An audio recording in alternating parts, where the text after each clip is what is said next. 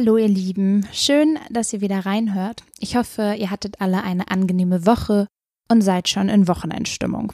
Ich bin Liv, Studentin an der Christian-Albrechts-Universität zu Kiel und nochmal herzlich willkommen zu meinem Podcast. Jetzt ist es schon die 4. Folge. Auf der einen Seite habe ich so verrückte Momente, wo ich denke, wow, Liv, du alter Podcast-Hase. Auf der anderen Seite bin ich vor jeder Aufzeichnung immer wieder nervös. Fragen wie, wird es meinen Zuhörerinnen gefallen oder hoffentlich geht alles gut oder auch hoffentlich verstehe ich alles und kann dann gute Fragen stellen, geistern in meinem Kopf umher. Und so, ja, tiger ich den ganzen Tag lang durch die Wohnung und kurz vorher bin ich dann auch echt ziemlich quirlig. Wenn ich mich dann einlogge, habe ich immer so ein kleines Kribbeln im Bauch. Ich glaube, die meisten kennen das, wenn man früher als Kind zu hoch geschaukelt ist, dann kam auch dieses kleine Kribbeln. Und sobald die Aufzeichnung dann aber beginnt, bin ich jedes Mal wieder so begeistert von meinen Expertinnen, dass ich all die Aufregung vergesse. So, aber zurück zum Podcast für alle, die heute die erste Folge hören. Was möchte ich denn überhaupt machen? Was steckt dahinter, ist ein Podcast, der über verschiedene Forschungen der unterschiedlichsten Fachrichtungen an der Universität aufklären soll. Also wer hatte das nicht schon mal, dass man gar nicht wirklich wusste, was machen die da eigentlich in dem Fach? Also was steckt hinter diesem Fach? Was wird ja abseits von dem theoretischen Teil, also von Seminaren und Vorlesungen, wirklich geforscht und wirklich entdeckt? Und dafür habe ich immer eine kleine Expertinnenrunde, die ich dann dazu befrage. Und Expertinnen müssen nicht immer nur Doktorinnen und Professorinnen sein, das können natürlich auch Studierende sein. Also wer mal hinter die Kulissen der Fächer, der Universitäten schauen möchte, der ist hier genau richtig.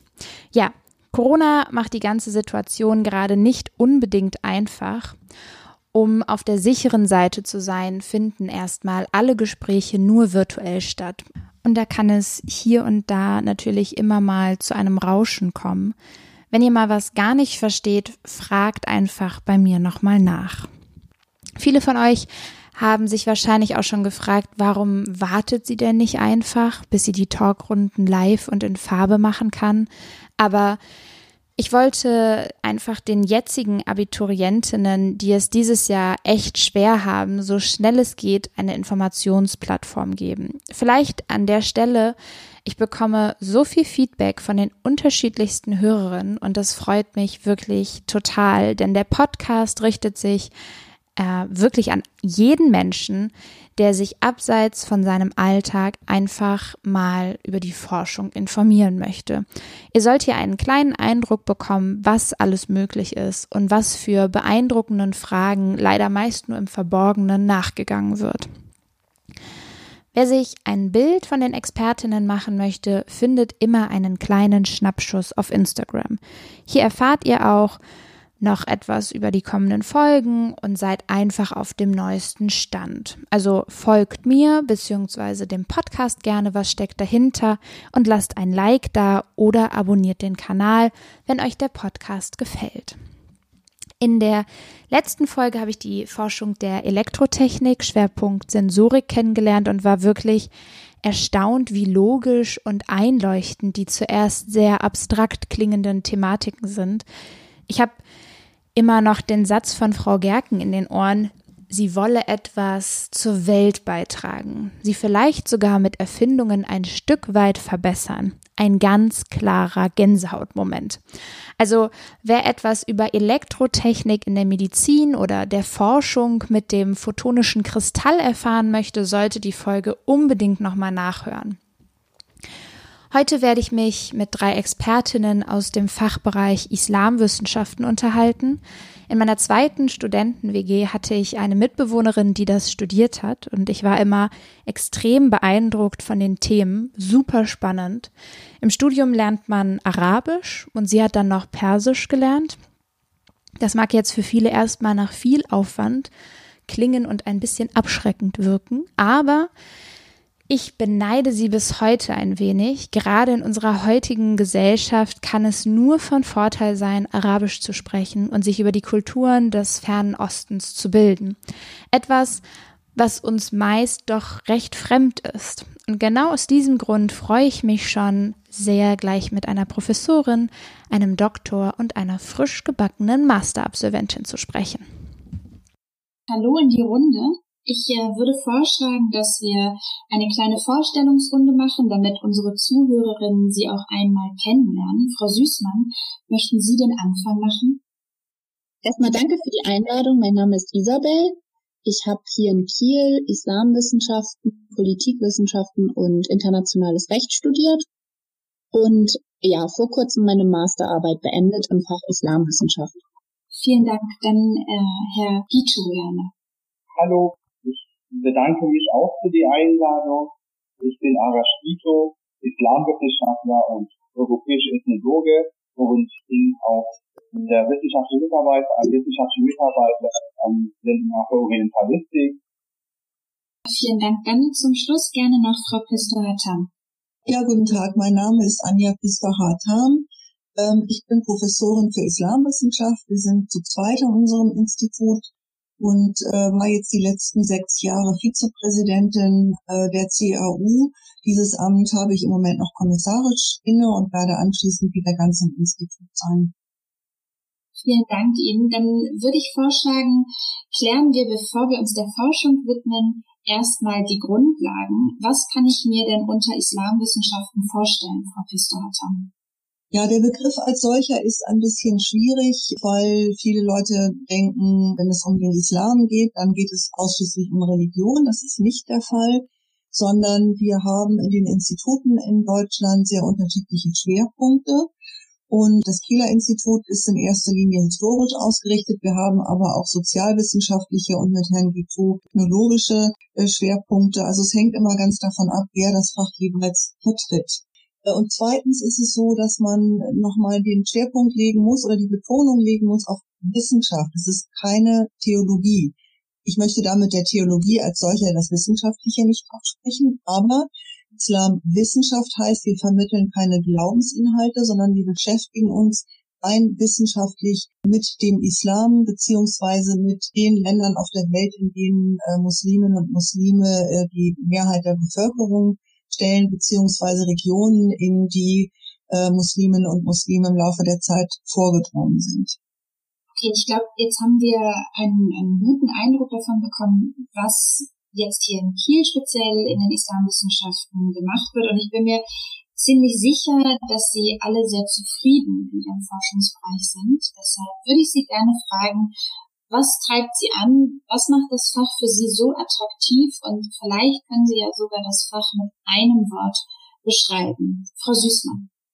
Ja, bei mir war tatsächlich der größte Antrieb damals, Islamwissenschaft zu studieren, das Interesse daran, die Sprachen zu lernen. Also ich habe im Zweitfach Politikwissenschaften ja studiert, wie bereits erwähnt, weil ich mich einfach für so größere politische und gesellschaftliche Zusammenhänge interessiere, für Fragen wie, wie funktionieren Gesellschaften, wo liegen die Konfliktlinien und wie werden diese Konflikte ausgetragen, also was für Mechanismen gibt es oder sind dafür vorgesehen, diese auszutragen. Und ausschlaggebend war für mich, diese größeren Fragen letztendlich auch auf andere Regionen übertragen zu können, die außerhalb Deutschlands, außerhalb der uns naheliegenden Nachbarländer Europas liegen. Und ganz persönlich bei mir getriggert, dadurch, dass ich aus der Schule, aber auch der frühen Studienzeit Freunde und Freundinnen habe, die selbst bilingual aufgewachsen sind und mir irgendwie so aus der Schulzeit klar geworden ist, dass letztendlich die Sprache einem den Schlüssel dafür in die Hand gibt, grundsätzlich das andere, egal wie weit oder wie nah dran entfernt oder nicht entfernt es ist, zu verstehen. Okay, das heißt, wir haben einmal eine Begeisterung für die Sprachen. Herr Guito, was ist denn bei Ihnen der Knackpunkt? Ich bin eine Person, die sehr große Interesse an Geschichte hat und auch diese Region, an die muslimische Welt, also von Nordafrika bis in Mittelasien bis zu Indien, diese Grenzen, diesen großen Gebiet, Und die Geschichte dieses Gebiets interessiert mich einfach und da bin ich auch sehr froh, an einem Institut tätig zu sein, wo ein historischer Schwerpunkt da ist, wie Frau Pistor-Hartam erwähnt hat, habe ich auch eine kulturwissenschaftliche, eine ethnologische Perspektive aufgesehen bei uns. Da gibt es auch viel Unerforschte und das macht das so Rufbegeisterung. Wunderbar. Also ich fasse das nochmal zusammen. Einmal haben wir die Sprachbegeisterung, einmal haben wir die Begeisterung für die Historie. Frau Pistor-Hartam, was macht das für Sie so attraktiv, das Fach? Ohne Sprachen keine Forschung.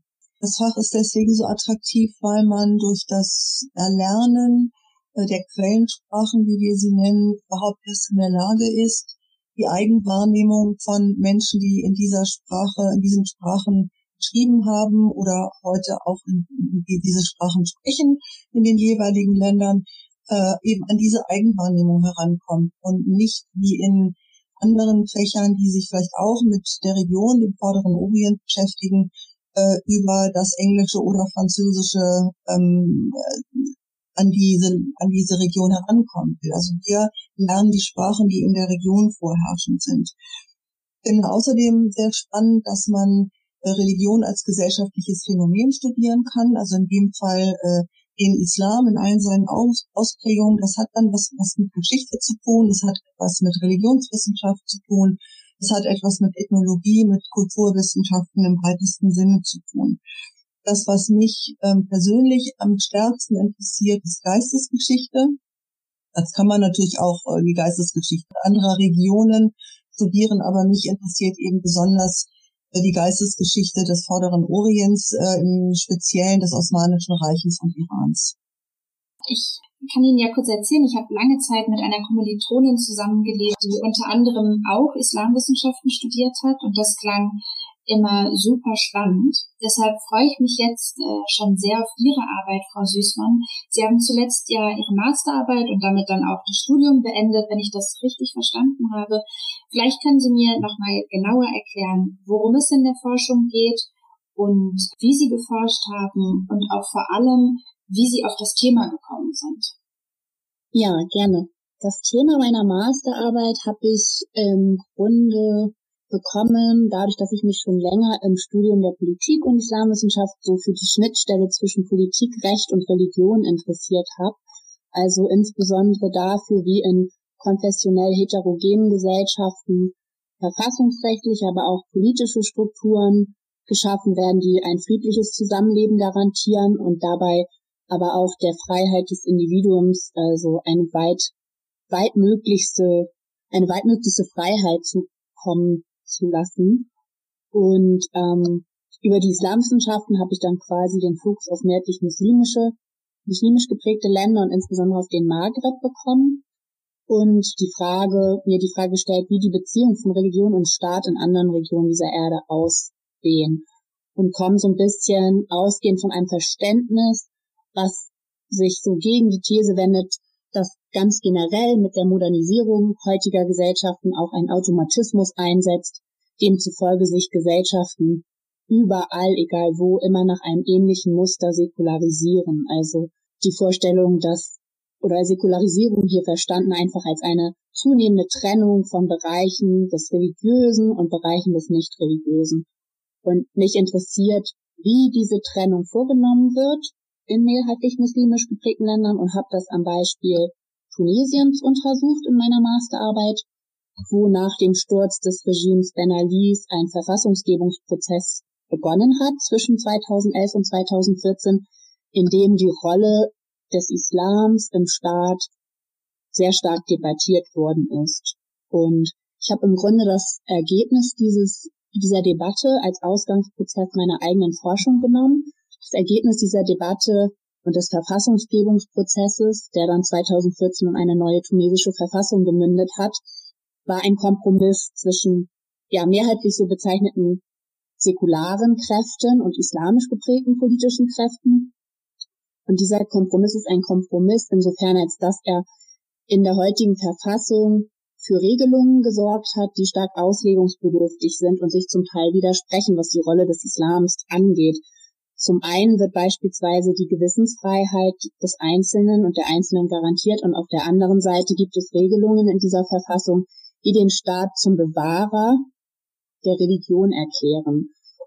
Und ich habe mich nun gefragt, wie ausgehend von dieser neuen Verfassung politische Akteurinnen und Akteuren diese ambivalenten Begriffe in ihrer Rhetorik auslegen, mit welchen Bedeutungsgehalten sie die versehen und gegenüber ihrer Wählerschaft vertreten. Und ich habe mich dabei ganz besonders dafür interessiert, wie verstehen die vermeintlich säkularen politischen Kräfte diese Verfassung? Und habe mich da auf eine Partei fokussiert, die sich nach den ersten regulären demokratischen Wahlen Tunesiens nach dem Regimewechsel als sozusagen der größte Gegenpol zur größten islamisch geprägten Partei Tunesiens etabliert hatten. Ich habe mir da die diskursiven Prozesse angeschaut. Ich habe Materialien analysiert, wie die Social-Media-Kanäle der Partei, offiziell herausgegebene Parteidokumente in arabisch und französischer Sprache. Ich habe aber auch arabisch- und französischsprachige Zeitungsarchive durchforst und quasi Berichterstattung analysiert, die über öffentliche Wahlkampfauftritte von Funktionären und Funktionärinnen der Partei darüber Informationen liefern und habe so ein bisschen versucht, meine Fragestellung zu beantworten. Also ein absolut interessantes Thema, sehr komplex auch. Ich glaube, viele können auf jeden Fall dem Thema folgen, wissen aber vielleicht noch nicht, was kann man jetzt unbedingt mit den Ergebnissen anfangen. Deshalb nochmal an Sie, Frau Süßmann, wo finden Ihre Ergebnisse jetzt in der Aktualität, beziehungsweise im Alltag Anwendung?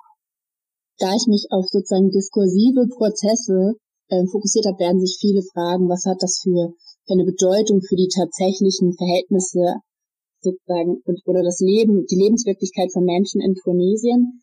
Also zunächst einmal geht es halt darum, über das Analysieren von so diskursiven Prozessen zu verstehen, wo liegen in dieser politischen Debatte die Grenzen des Sagbaren und des Nichtsagbaren. Und das allein gibt einem ja schon einen gewissen Eindruck davon, wie politischer Kampf in dieser Gesellschaft funktioniert, welche Konzepte dort gegeneinander aufgebracht werden. Also zunächst einmal eine Status-Quo-Beschreibung des Wie. Ne? Wie verstehen vermeintlich säkulare Akteure Säkularität? Welche Rolle wollen sie der Religion im zukünftigen tunesischen Staat zugestehen? Und dann natürlich mit dem Gedanken im Hintergrund, dass dies zum damaligen Zeitpunkt zumindest, eine große Partei war, die sich als zweitgrößte Partei halt an den Wahlen beteiligt hat und auch dementsprechend Wählerstimmen bekommen hat, mit dem Hinblick darauf, dass so diskursive Prozesse unter Umständen Eingang finden in die realen, institutionellen und rechtlichen Gegebenheiten und solche Entwicklungen dort vorzeichnen können, was sozusagen die Staat-Religion-Beziehungen angeht in Tunesien.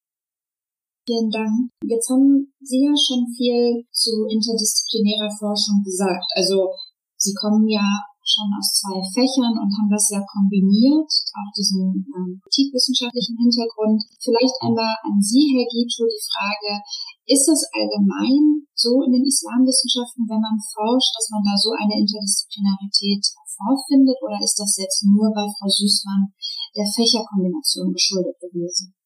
Nein, Interdisziplinarität ist insgesamt für uns sehr wichtig, beziehungsweise ein Teil unserer Arbeit. Das der Grund ist, dass wir uns mit einer unheimlich großen geografischen Raum und mit einer sehr langen Zeitspanne beschäftigen. Also unser Gebiet, also Forschungsgebiet, also ist sehr breit eingelegt, sowohl geografisch als auch zeitlich. Und das ermöglicht auch der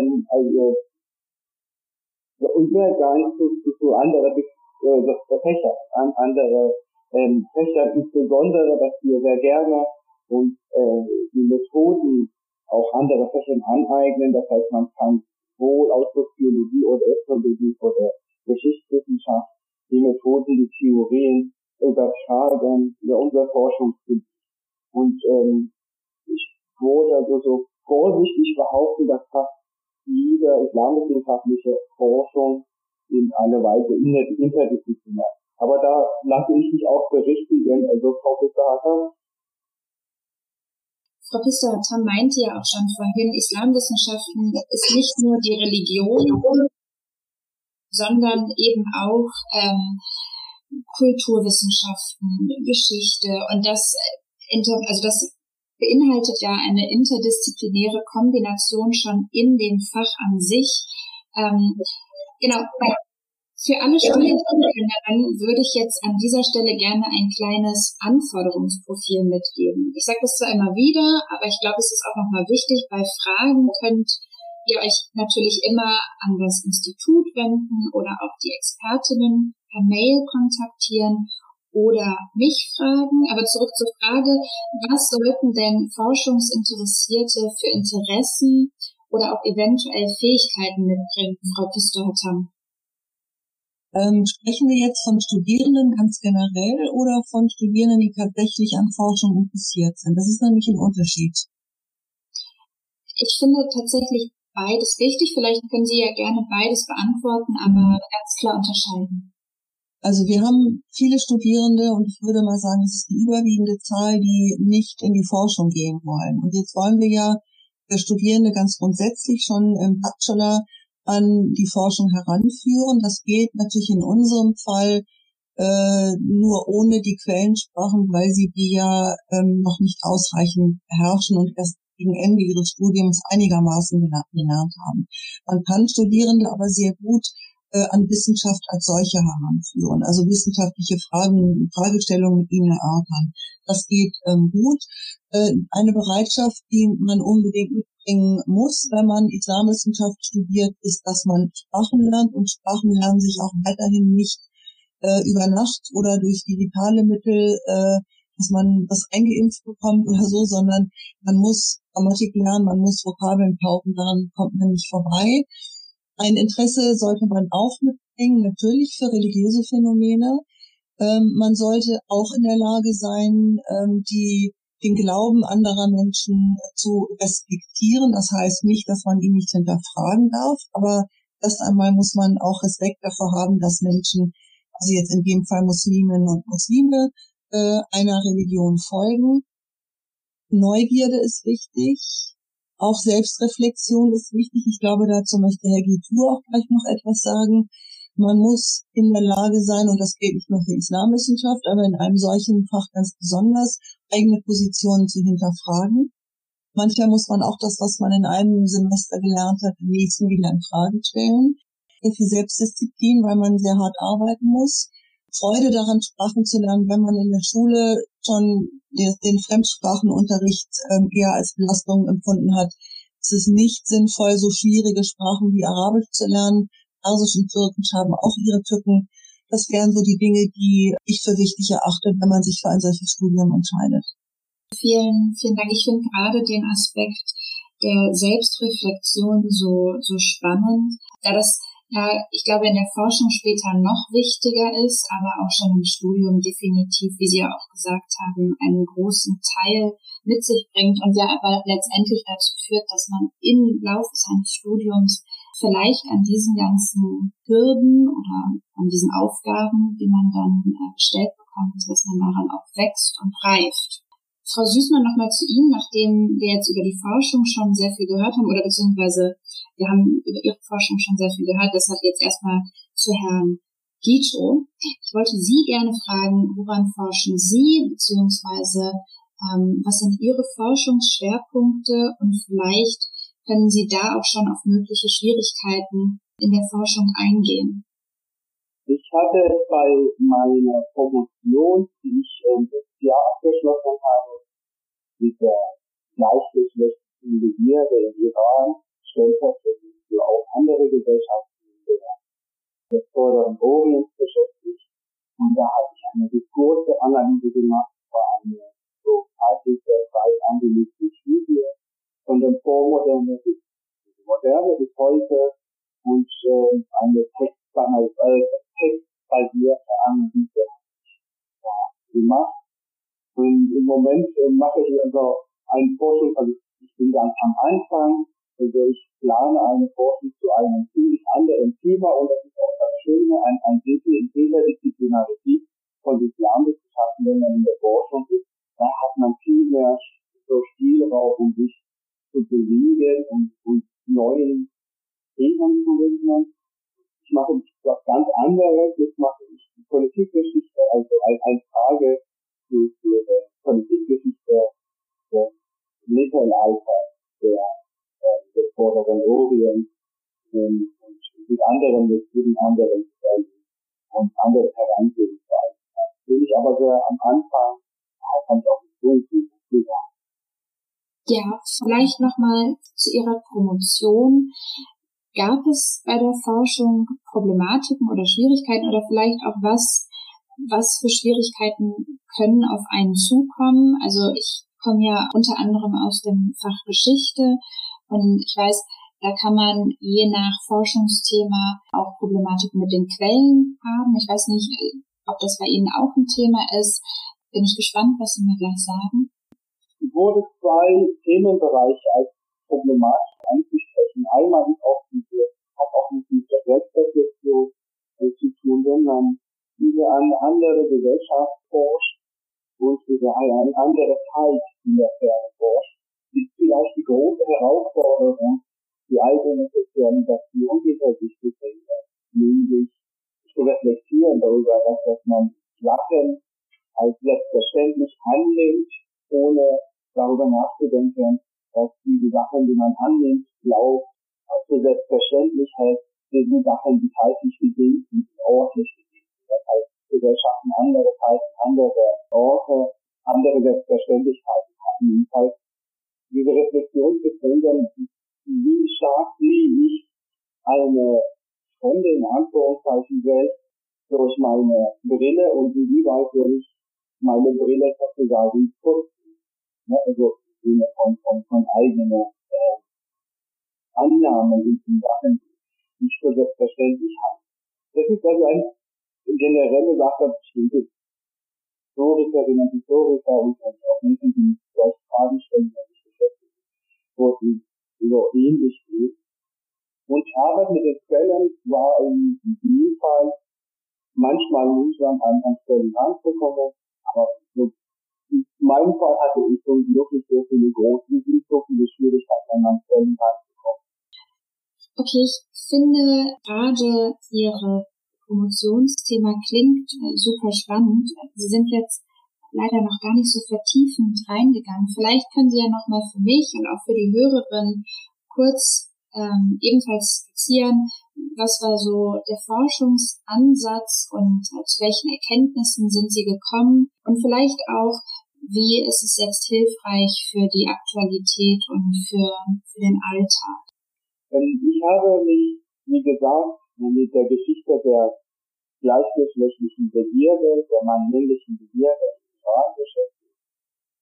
Da der Ausgangspunkt dieser Auseinandersetzung war für mich eine Alltagserfahrung, die ich häufig gemacht habe, wenn ich die Alltagsgespräche um das Thema Homosexualität in der muslimischen Welt. Das ist also ein Thema, was häufig in den gesellschaftlichen Debatten und meinem Alltagsgespräch vorkommt. Und daher fällt bei meinen Gesprächspartnerinnen und Gesprächspartnern immer Annahmen, die ich nachvollziehen konnte, genau was ich meinte mit diesen Annahmen, dadurch, dass ich auch in Iran sozialisiert wurde. Also die Themen, die man häufig hörte, dass das sich um ein System handelt, das homosexuelle, also die Suchverfolgung bestraft. Das ist das Narrativ, was man sonst liest und hört in den politisch-gesellschaftlichen Debatten, wenn es um die Frage des Umgangs mit sozialen Minderheiten, Iran oder anderen Gesellschaften des Mittleren Ostens. Und ich hatte ein Unbehagen bei dieser Aussage und ich konnte aber nicht ganz genau sagen, woran lag. Also warum konnte ich bestimmte Prozesse, die hier als homophob oder hier als homophob oder intolerant wahrgenommen werden kann, der die Rolle dieses Prozesses inhaltlich so richtig zu halten, nur einfach zu verstehen. Und das ist eine unserer wichtigen Aufgaben, wie wir forschen, um etwas zu verstehen. Für uns zu erzählen und gegebenenfalls für die anderen eine Erklärung zur Verfügung zu stellen.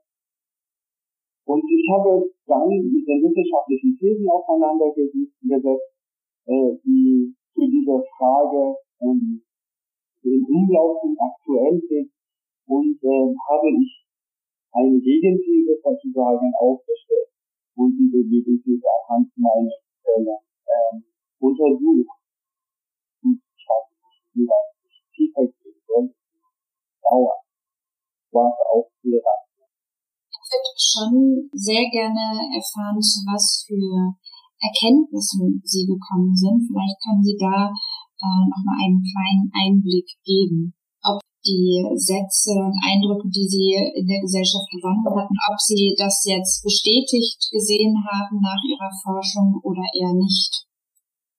Okay, ich mache ganz kurz, also so ein bisschen zusammengefasst und oberflächlich gesagt. Die These, die man heute sehr häufig in den westlichen Gesellschaften, in den Gesellschaften der westlichen Welt hört, ist, dass diese Homophobie, die dort herrscht, also ein Produkt der Modernität ist. Das ist der Haupttenor von den Thesen, die man heute in heutigen Wissenschaft findet und auch in medialen Debatten. Das heißt, die muslimischen Gesellschaften haben diese homosexuelle Ressentiment, weil sie irgendwann den westlichen Sexualitätsdiskurs übernommen hat. Das ist die zentrale Aussage, was man häufig begegnet. Und ich hatte Probleme mit diesen Aussagen, weil ich der Meinung war, dass diese Diskurswandel überhaupt nicht stattgefunden hat und dass die muslimischen Welt in diesem Fall gestellt hat, dass im Iran weiterhin die traditionellen Diskurs für die Regulierung des sexuellen Verhaltens noch sehr wirkungsmächtig ist und dominant ist. Und das ist, was man heute als Homophobie wahrnimmt, also erstmal in Anführungszeichen, also das habe ich auch gesehen, dass man Homophobie zu nennen also, was man da sieht, ist Kontinuität von der traditionellen Lebenswelt. Ja, ich habe durch meine Quellen, also habe ich meine Annahmen, meine Thesen bestätigt gesehen. Das ist, finde ich, eine super spannende Forschung, aber wir gehen weiter. Und zwar hatten Sie, Frau Pistor-Hartam, ja schon erwähnt. Ich würde tatsächlich Sie jetzt nochmal bitten, dass Sie da nochmal vertiefend erklären, was jetzt den Standort Kiel so einzigartig macht. Was den Standort einzigartig macht? Ich weiß nicht, ob man das so sagen kann. Ich würde aber vielleicht nochmal hervorheben, was wir hier vor allen Dingen tun und was deswegen für Studierende, die nach Kiel kommen, besonders interessant ist. Ich hatte ja eingangs schon erwähnt, dass wir sehr viel historische Forschung betreiben. Ich selbst widme mich in erster Linie der Geistesgeschichte, also mich interessiert, was Menschen denken und was sie darüber schreiben und warum sie das möglicherweise denken. Und das Schreiben, mein Kollege Lutz Berger interessiert sich auf der einen Seite sehr für die moderne Türkei und deren Entwicklung, auch die ganz aktuelle Entwicklung. Auf der anderen Seite ist er jemand, der sich für die frühe Zeit des Islams interessiert, für die Bildung von Reichen, von Gesellschaften, für die Spätantike und so weiter. Herr Gipur hat über seine Projekte schon gesprochen. Ein weiterer Mitarbeiter, Herr Elsesser, hat gerade seine Habilitationsschrift eingereicht, beziehungsweise sie ist schon angenommen worden. Er hat in den letzten Jahren gearbeitet über die Muslimbruderschaft, vor allen Dingen in Ägypten, über die wichtigsten Quellen der Muslimbrüder, und da treten dann auch so Fragen auf, wie was ist eigentlich in Ägypten passiert nach der sogenannten arabischen Revolution, warum haben die Muslimbrüder sich nicht dauerhaft durchsetzen können. Wichtig ist vielleicht auch nochmal einzugehen auf die Frage der Interdisziplinarität, das ist auch schon beantwortet worden, ich würde das aber gerne nochmal ergänzen. Ich würde Herrn Gitu absolut zustimmen. Wir können gar nicht anders als interdisziplinär arbeiten, unter anderem deswegen, weil es für die Islamwissenschaft als solche gar keine Methodik gibt. Also wir arbeiten natürlich historisch-kritisch oder philologisch, aber wir müssen uns mit Theorien beschäftigen, die in den jeweiligen Wissenschaften, mit denen wir uns beschäftigen, existieren. Und was ich auch sehr wichtig finde, dass wir sehr intensiv hier nachdenken, und das ist wahrscheinlich auch keine Kieler Spezifizität, es ist aber nicht überall selbstverständlich, im Übrigen auch nicht in der historischen Forschung. Wo stehen wir eigentlich, mit welchen Vorannahmen gehen wir an die Themen heran, die wir bearbeiten, die wir aus der eigenen Forschung natürlich auch in die Lehre übertragen. Geht es uns darum, zum Beispiel in der Geschichtswissenschaft Dinge zu dekonstruieren, die man in verschiedenen Ländern als die eigene nationale Geschichtsschreibung ansieht? Natürlich müssen wir das hinterfragen, natürlich müssen wir unsere wissenschaftlichen Standards anlegen, aber ebenso selbstverständlich müssen wir uns auch fragen, kann ich eigentlich dahin gehen und sagen, was dekonstruiere ich? Oder sollte ich nicht verstehen wollen? Und das ist meines Erachtens die sinnvollere Herangehensweise, warum eine Gesellschaft in einem bestimmten Land sich auf ihre Art mit ihrer eigenen Geschichte beschäftigt. Und das ist sicherlich etwas, was wir hier in Kiel in hohem Maße betreiben. Ja, vielen Dank für Ihre Antwort. Ich bin da vorhin auch gar nicht drauf eingegangen, aber ich finde es absolut wichtig zu sagen, dass Islamwissenschaften nicht sich ausschließlich mit der Religion beschäftigt, weil ich glaube, dass das viele denken und dass da aber sehr viel mehr noch dran hängt, und finde das absolut spannend und gut, dass wir das unseren Zuhörerinnen auch dann so weitergeben können.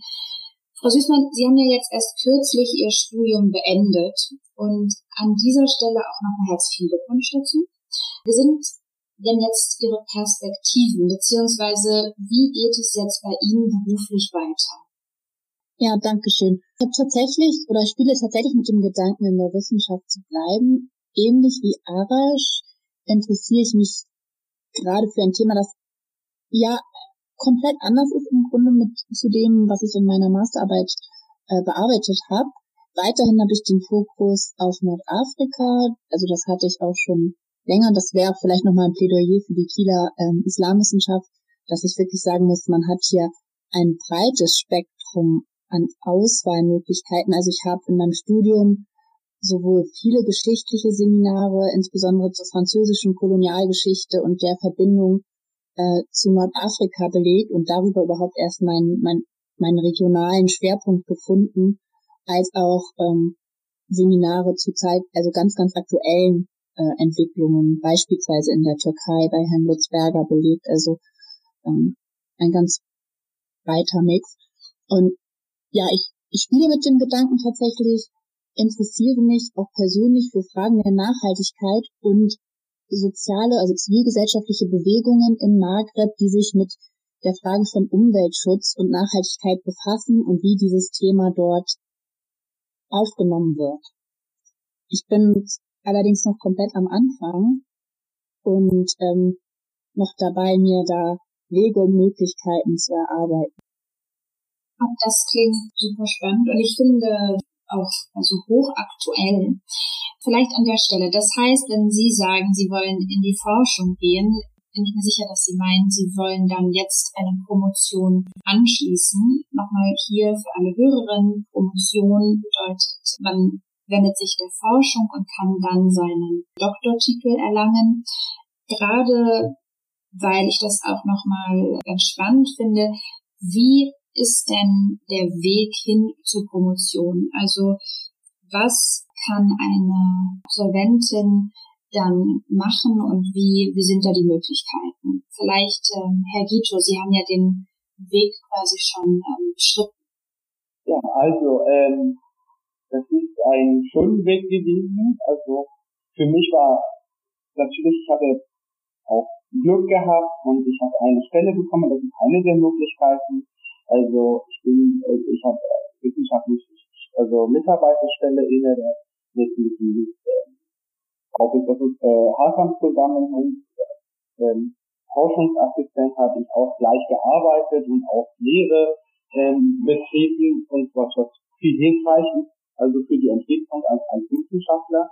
Aber das heißt nicht, wenn jemand, also eine Wissenschaftlerin oder ein Wissenschaftler, die einen Zeitpunkt keine Stellen bekommt, die sind auch begrenzt, die Stellen, dass diese Person komplett aussichtslos ist. Nein, es gibt viele Stipendien. Und man kann auch das eigene Projekt schreiben, also eigenes Forschungsprojekt schreiben, und bei auch bestimmten Förderer der Forschung, zum Beispiel die DFG und andere Programme, sich anmelden, den Wettbewerb gehen und auch halt das Vorhaben finanziert zu bekommen und auch gegebenenfalls eine Stelle für sich zu kreieren. Also man schreibt ein Projekt, ein Promotionsprojekt mit einer Stelle, die angesiedelt ist an einer Uni, und mit Zustimmung dieser Uni kann man auch promovieren, arbeiten, forschen, und es gibt viele Wege. Das heißt, es lohnt sich auch dann, sich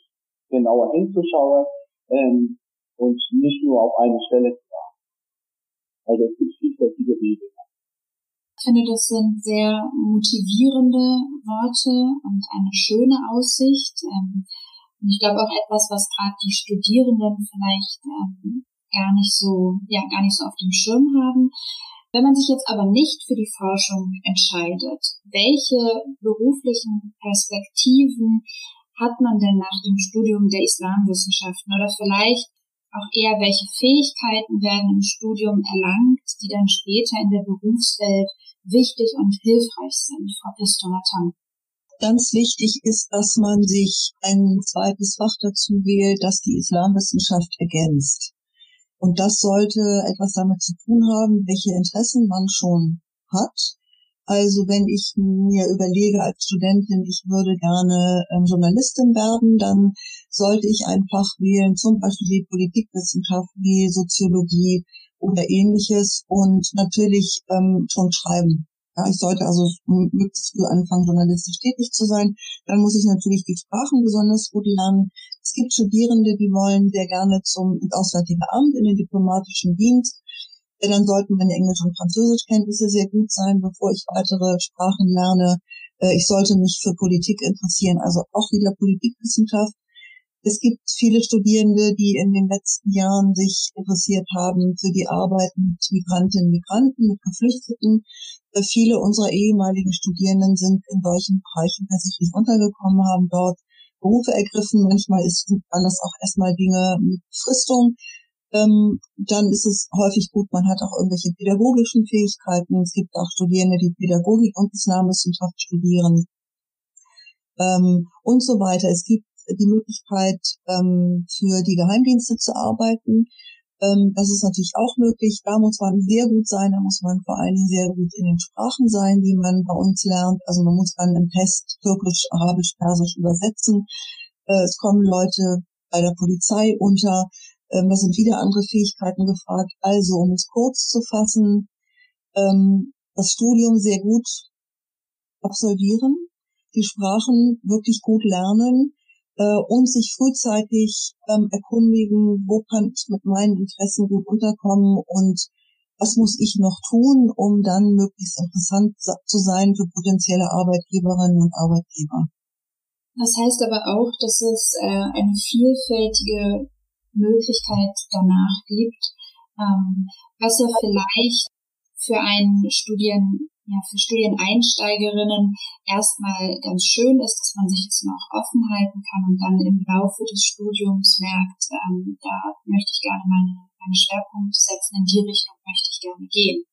So, jetzt kommen wir auch leider schon zu meiner letzten Frage. Ich würde abschließend noch gerne erfahren, wo Sie momentan ganz aktuell in der Forschung stehen. Also was steht bei Ihnen in der nächsten Zeit an? Was sind die nächsten Projekte, oder was ist das nächste Projekt? Frau Pistor-Hartam, vielleicht gleich nochmal. Ich sitze gerade an einem Artikel über die Art und Weise, wie man in Iran während der Pahlavi-Zeit, also das heißt 1920er bis 1970er Jahre, darüber diskutiert hat, was moderne Zivilisation bedeutet. Also das heißt, der Umgang mit moderner Technik, aber damit verbunden auch die Frage, was heißt das überhaupt, wenn wir aus dem sogenannten Westen Dinge übernehmen? Bedeutet das auch eine Veränderung unserer Gesellschaft und unserer Kultur? Das untersuche ich am Beispiel Iran, wie schon gesagt. Ein zweites Projekt, an dem ich arbeite, beschäftigt sich mit der Frage von Respekt und Toleranz, auch in Iran. Und ein drittes Projekt mit der Frage, was ist eigentlich Gerechtigkeit und wie wird das diskutiert? Und daran schließt sich natürlich die Frage an, was für Quellen verwendet man. Ich arbeite in der Regel mit schriftlichen Quellen, die auch gedruckt vorliegen. Zum Teil sind die übers Internet ziehbar oder über die Nationalbibliothek in Teheran, weil ich mich vor allen Dingen mit iranischer Literatur beschäftige, also Literatur nicht im Sinne von Belletristik. Und vieles davon ist dann auch wieder, kommt dann wieder von islamischen Rechtsgelehrten, von schiitischen Rechtsgelehrten. Und da sind wir auch wieder ganz nah beim Islam, weil die sich zum Beispiel mit dem Thema Gerechtigkeit im religiösen Sinne oder im religiös geprägten Sinne auseinandersetzen. Andere tun das aber natürlich dann wieder eher auf eine philosophische Art, die nicht unbedingt im islamisch geprägt sein muss. Also es ist eine ganze Bandbreite von Quellen, die man findet und wo man sich dann auch, das ist vielleicht dann als Schlusswort nochmal ganz gut, weil es wieder an den Anfang anknüpft, fragen muss, mit welchen Begriffen arbeiten wir? Also was verstehe ich unter dem Begriff Respekt oder unter dem Begriff Gerechtigkeit? Wie ist der einzuordnen in unsere Debatten in Deutschland, in Europa, im sogenannten Westen? Was bedeuten diese Begriffe? Wann wurden sie wie verwendet? Und was könnte so ein Begriff sein, wenn ich mir dann die persische Sprache angucke oder in anderen Fällen die arabische oder türkische?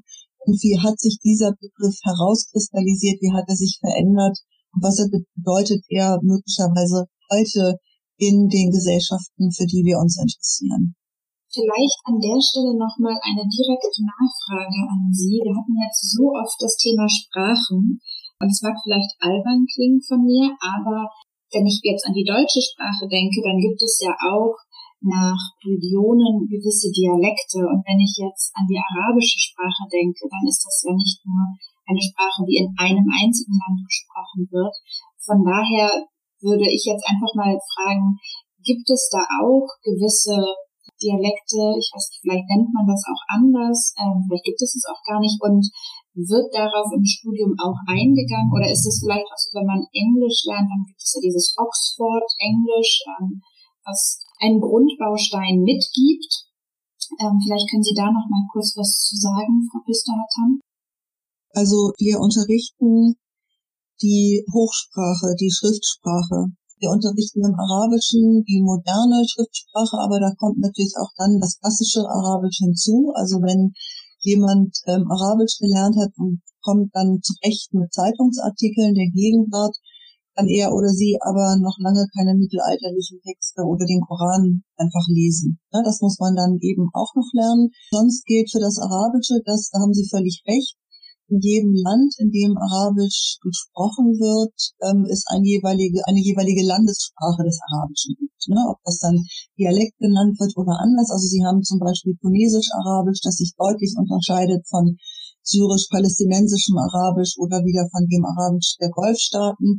Und wichtig ist aber für uns, dass die Studierenden in der Lage sind, Texte zu lesen oder zum Beispiel auch Nachrichten im Fernsehen zu verfolgen. Und das ist dann immer Hochsprache. Wenn man dann nach Tunesien geht, so wie Frau Süßmann mit ihrer Doktorarbeit, wenn man nach Tunesien geht und möchte dort mit Leuten sprechen, dann ist man, ich habe das damals erlebt als Studentin mit Französisch, häufig hat man es dann leichter, wenn man Französisch sprechen kann, weil das tunesische Arabisch von dem, was wir lehren und lernen, sehr weit entfernt ist. Bleibt man aber länger, zum Beispiel in Tunesien, dann lernt man eben das tunesische Arabisch. Für Iran und die Türkei ist es ähnlich, dass Persisch, auch das umgangssprachliche Persisch, was wir lehren, ist das Teheraner Persisch. Das unterscheidet sich durchaus von dem Persisch und den vielen anderen Sprachen, die in Iran gesprochen werden, was man nebenbei gesagt, sodass man jetzt den Dialekt von Esfahan nicht einfach so versteht. Und das Türkische ist das genauso. Man lernt das Istanbuler Türkisch und wie gesagt die Schriftsprache. Und die Schriftsprache wird ja auch in Deutschland gesprochen. Also die ist dient dazu, die Textlektüre zu absolvieren. Aber wenn man die Sprachen sprechen lernen möchte, muss man in die jeweiligen Länder gehen. Man wird vorbereitet bei uns durch die Lektorin und den Lektor. Aber der Aufenthalt in den Ländern ist wichtig. Und man kommt halt darauf an, wo geht man hin und was nimmt man dann so mit, wenn man dort ist und mit Leuten redet. Ich war selber im Ausland, nur ein Semester tatsächlich. Ich habe Schwedisch während meiner Bachelorzeit jetzt gelernt und da habe ich auch schnell festgestellt, dass es regionale Unterschiede gibt und dass das beste Training für die Sprache oder den Sprachgebrauch tatsächlich wirklich das im Land sein ist und mit den Leuten dort kommunizieren ist und das war super hilfreich. Von daher kann auch ich das nur empfehlen, wenn es um Sprachen geht. Aber zurück zu meiner Einstiegsfrage, was gerade aktuell Forschungsthema ist. Womit beschäftigen Sie sich gerade, Frau Süßmann? Ja, wie bereits zum möglichen Promotionsvorhaben erwähnt, bin ich gerade so ein bisschen dabei, überhaupt erstmal die Forschungslandschaft in dem Bereich meines Themas so zu sichten, überhaupt erstmal zu sehen, was gibt es für Bewegungen in Tunesien, vielleicht auch in anderen, da bin ich aber noch nicht so weit, in anderen nordafrikanischen Ländern, die sich mit dem Thema befassen und überhaupt auch erstmal die Grundfragen zu klären, mit welchen Vorannahmen sollte ich da rangehen oder nicht rannehmen, und um unter Umständen dann im Feld in der Forschung Dinge nicht zu übersehen, Dinge nicht von vornherein zu bewerten. Also ich stehe da ganz am Anfang.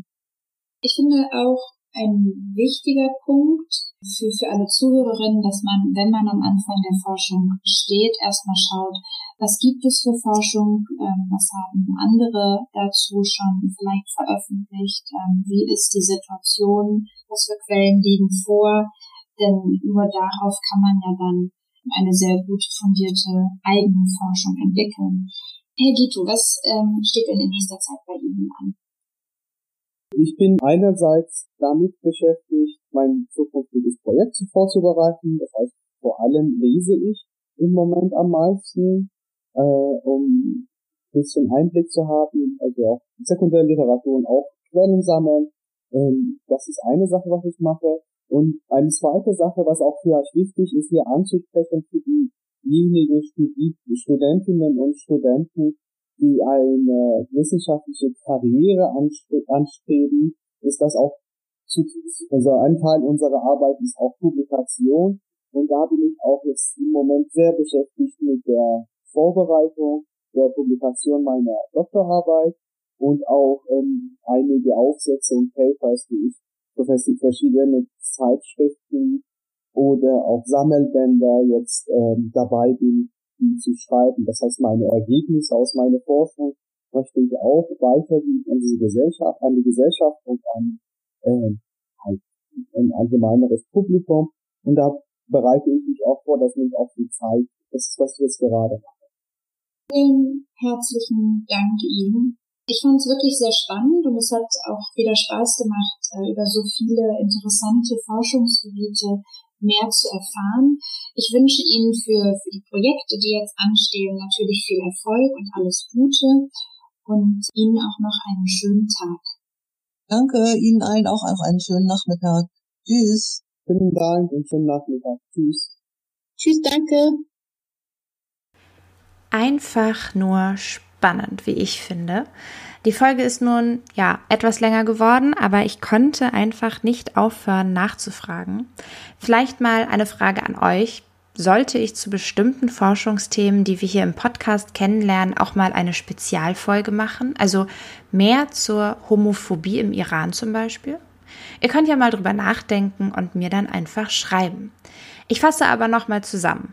Also, der erste wichtige Punkt. Islamwissenschaften sind viel mehr als nur Theologie. Es ist ein absolut interdisziplinäres Fach und verbindet Geschichte, Kulturtheorien, Politik und vieles mehr. Es gibt einen großen Sprachfaktor. Ich glaube, das kann für viele etwas abschreckend sein. Aber Leute, das viele Auswendiglernen zahlt sich doch definitiv aus. Also wenn man dafür später dann in den Ländern, aber auch hier schon vor der Haustür besser kommunizieren kann, hat es sich doch schon gelohnt. Wie Frau Süßmann ja schon meinte, Sprachen sind der Schlüssel zu uns fernen Kulturen. Ganz schön gesagt, finde ich. Am Ende kann ich nur sagen, der Fachbereich ist unfassbar weit. Also ob wir uns die Länder und Kulturen anschauen, mit denen sich dort beschäftigt wird, oder die verschiedenen Thematiken dann, es bietet eine extreme Vielfältigkeit. Wenn ihr sagt, nee, studieren möchte ich es nicht oder ich bin mir noch nicht so sicher, ob es meins ist, vergesst nicht, wenn ihr die Themen trotzdem spannend findet, dass ihr immer auch als Gast in einem Seminar dabei sein könnt oder auch eine Vorlesung einfach mal besuchen könnt. So, ich hoffe, euch hat die Folge gefallen. Und solltet ihr Fragen an mich oder die Expertinnen haben, dann kontaktiert mich gerne über Instagram oder Mail. Ich sage es hier nochmal und auch wahrscheinlich immer wieder. Es gibt ein offizielles Was steckt dahinter Podcast-Profil. Dort findet ihr auch meine Mailadresse. Falls ihr der Meinung seid, dass euer Fachbereich oder eure Forschung in meinen Podcast gehört, schreibt mir unbedingt. Also macht es dann einfach so wie Selina und sagt, hier, ich habe was super Spannendes und ich habe einen ganz tollen Experten an der Hand. Ich möchte eine Podcast-Folge mit dir gestalten. Ich bin auf jeden Fall gespannt, was ich alles noch so erfahren kann. Ja, und dann habe ich noch eine tolle Ankündigung für euch. An alle Forschungsinteressierten da draußen. Am 17. und 18. September findet die Konferenz für studentische Forschung in digitaler Form statt. Ich wurde dort angenommen und darf meinen Forschungspodcast vorstellen. Ihr könnt euch noch bis zum 15.07. online anmelden und als Gast an der Konferenz teilnehmen. Also, als allererstes, diesen Termin, 17. 18. September, rot in eurem Kalender eintragen. Und dann als zweites googelt ihr einfach Stufo 2020 für studentische Forschung, Stufo. Und da findet ihr recht einfach auf der Homepage das Anmeldeformular für Gäste. Es gibt super verschiedene und spannende Forschungsthematiken, die vorgestellt werden. Was haltet ihr auch da von einer Spezialfolge? Also lest euch gerne das Programm durch, sobald es draußen ist, poste ich es auch für euch auf Instagram und schreibt mir dann, welches Forschungsthema euch am meisten interessiert. Dann werde ich nämlich dazu eine Folge für euch gestalten. Ja, und wenn ich gerade schon so fleißig Werbung mache, bleibe ich mal kurz dabei. Über mich und meinen Podcast wurde ein Artikel geschrieben. Ihr findet ihn auf dem Einfach-Gute-Lehre-Blog der CAU. Den Blog kann ich euch allgemein total ans Herz legen, also stöbert mal durch die Artikel. Hier auch nochmal ein riesen Dankeschön an Rebecca von Perle für das tolle und sehr nette Interview. Ja, wenn es euch heute wieder gefallen hat, liked und abonniert den Podcast und lasst mir ein paar Bewertungen da. Darüber freue ich mich immer ganz besonders. In 2 Wochen heißt es dann wieder, was steckt dahinter? Ich versuche es, wie jedes Mal freitags hinzubekommen, damit ihr eine nette Ablenkung oder ja, etwas Nettes am Wochenende habt. Und ich freue mich auf das nächste Mal. Tschüss!